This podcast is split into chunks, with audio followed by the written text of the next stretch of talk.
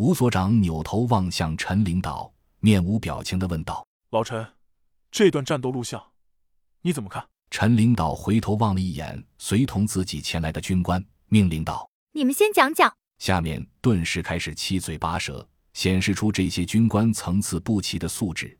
直到一名叫做王真的营级军官发言，才算是说到了点子上。按理说，他的级别是没资格参加这个会议的，但由于他是领导的秘书兼护卫，才有了进到这里的资格。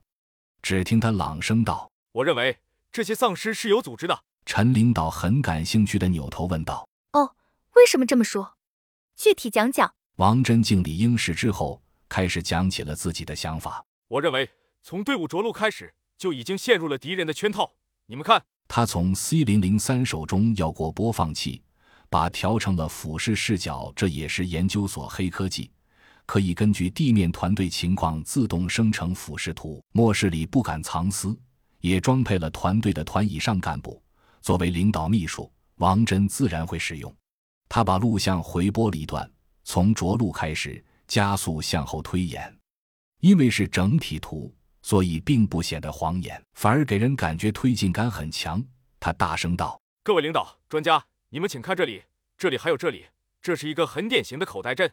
丧尸是在战术退却，而不是我方推进顺利。到了这里，各位领导，这是我们老祖宗留下的战法，唯三缺一，而我们的队伍就是被这个战法逼进了欢乐谷这个死胡同。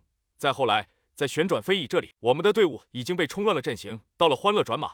领导们请看，这是古代骑兵的凿穿战术。”条分缕析的研判，让众人都有一种忽然懂了的感觉。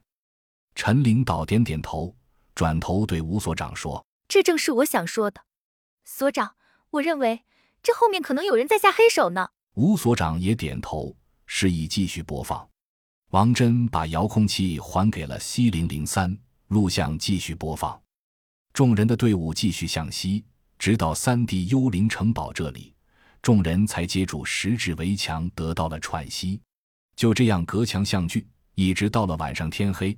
C 零零三带着众人趁夜突围，不知什么原因，这些丧尸好像突然没有了白天的灵性，又恢复了往日的各自为战。众人向南突破，闯出欢乐谷，冲过华侨城，终于突破了丧尸的密集包围，冲上了西华大道，再向东南转入交大路。整备装备人员时。来时的四十五人已经锐减到二十三人。为了保存战斗力，C 零零三带领众人闯入了路边的建设银行总行，借助着银行的安保设施，挺过了接下来的三天。虽然保证了安全，但给养慢慢在减少，任务的完成更是遥遥无期。到了第四天，伤员们基本恢复了战斗力，C 零零三决定带队闯关。一路向南，闯到了第四人民医院附近。在这里，队伍终于见到了这次行动的主要目标——一只通体纯黑的豹猫。它被发现的时候，正在轻松愉快地吸食一只召唤师的血肉，吃了两口，轻轻拍了拍召唤师。体型比他打得多的召唤师像纸片似的被拍飞出去，好像吃饱了。这只豹猫眯着眼角，望了 C 零零三等人藏身的地方一眼。伸出舌头舔了舔右爪，只是这一眼，竟看得众人通体生寒。这完全是一种完全藐视的眼神。他早已经知道了众人的存在，但是根本没有放在眼里。